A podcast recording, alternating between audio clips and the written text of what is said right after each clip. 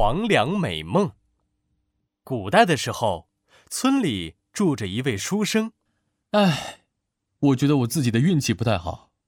哎，我一定要好好念书，考上功名，出人头地。这个书生整天垂头丧气。这天，他来到了一家客栈，一边喝酒，一边嘟囔：“我现在什么都没有，没有大宅子，也没有妻子。”哈哈哈哈。他越想越伤心，便哇哇哇地哭了起来。邻桌的一个白胡子道士看见了，就问他：“啊，年轻人，你干嘛这么难过呢？”哎，我不知道自己能不能考上功名，我好担心呀、啊。道士摸着胡子说：“哎呀，年轻人，别哭了，你今天运气很好哦，遇到了我，我能帮你梦想成真。”听到这话，书生的酒醒了一半。是是什么？你能帮我实现所有愿望？难道你是神仙？不敢当，不敢当，老夫只是一个有点法力的道士而已。道士从自己的包袱里掏啊掏啊，掏出了一个发着金光的东西。哇，这是个什么宝贝啊？书生赶紧凑了过去，他擦了擦眼睛，认真看了一下。嗨，原来只是个枕头啊，我还以为是什么宝贝。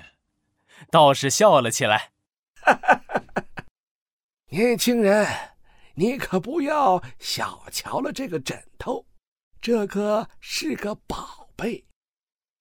你枕着它睡觉，就会发生神奇的事情。现在我就把这个宝贝送给你了。这，这，真的有用吗？哎哎，你别走呀！书生的话还没说完，道士就走远了。客栈里，店小二正在煮黄米饭，香喷喷的黄米饭，嘿嘿，黄米饭，我最爱吃黄米饭，好香哦，好香哦。天已经黑了，书生闻着香喷喷的黄米饭，枕着道士给他的枕头，不知不觉睡着了。书生做了一个神奇的梦。哎，我怎么回到了家里啊？书生从床上爬了起来，这个时候一个仆人跑了进来。哎呀、呃、天大的好事，天大的好事啊，少爷，大富翁崔员外的女儿崔小姐喜欢上你了，要嫁给你啊。书生简直不敢相信，他瞪圆了眼睛问：啊，这是怎么回事？哎呀，崔小姐偶然遇见过你一次，她觉得你书念的很多，很有学问，就喜欢上你了。真的吗？哎呀，我的运气也太好了吧！啊！然后书生就和崔小姐结婚了，他们夫妻俩一起努力，没多久就赚了好多钱，也盖起了大宅子。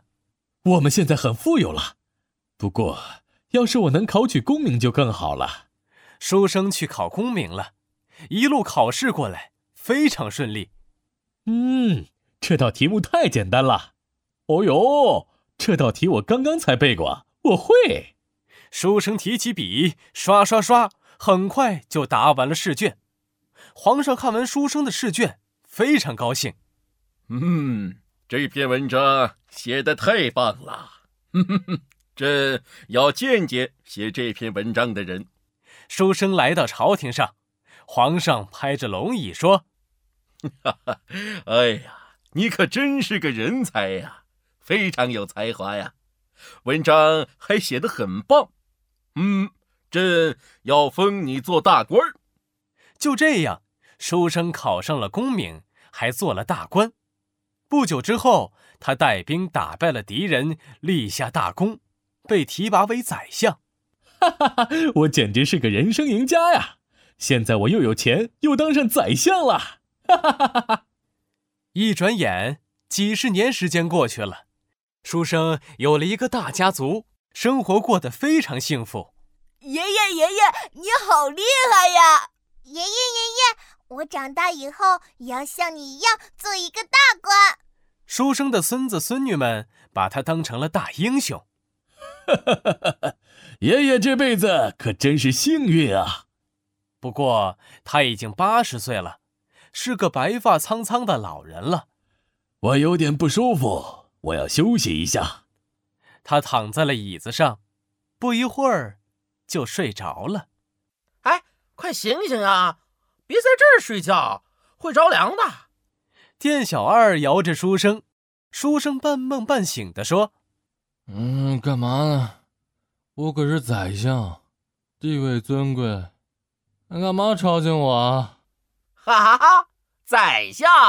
哎呀，哎，你是不是做了个春秋大梦啊？哎呀，哈哈哈！啊，我在做梦？不可能！书生蹦了起来，看了看四周，炉子上正煮着黄米饭呢。书生一下子瘫在了地上。唉，炉子上的黄米饭还没煮熟，梦里的妻子、宅子、做大官都是假的，原来只是美梦一场啊！黄粱美梦出自唐朝的沈记记、枕中记。黄粱指的是小米，原来比喻人生虚幻，比喻不切实际的幻想或虚幻的事。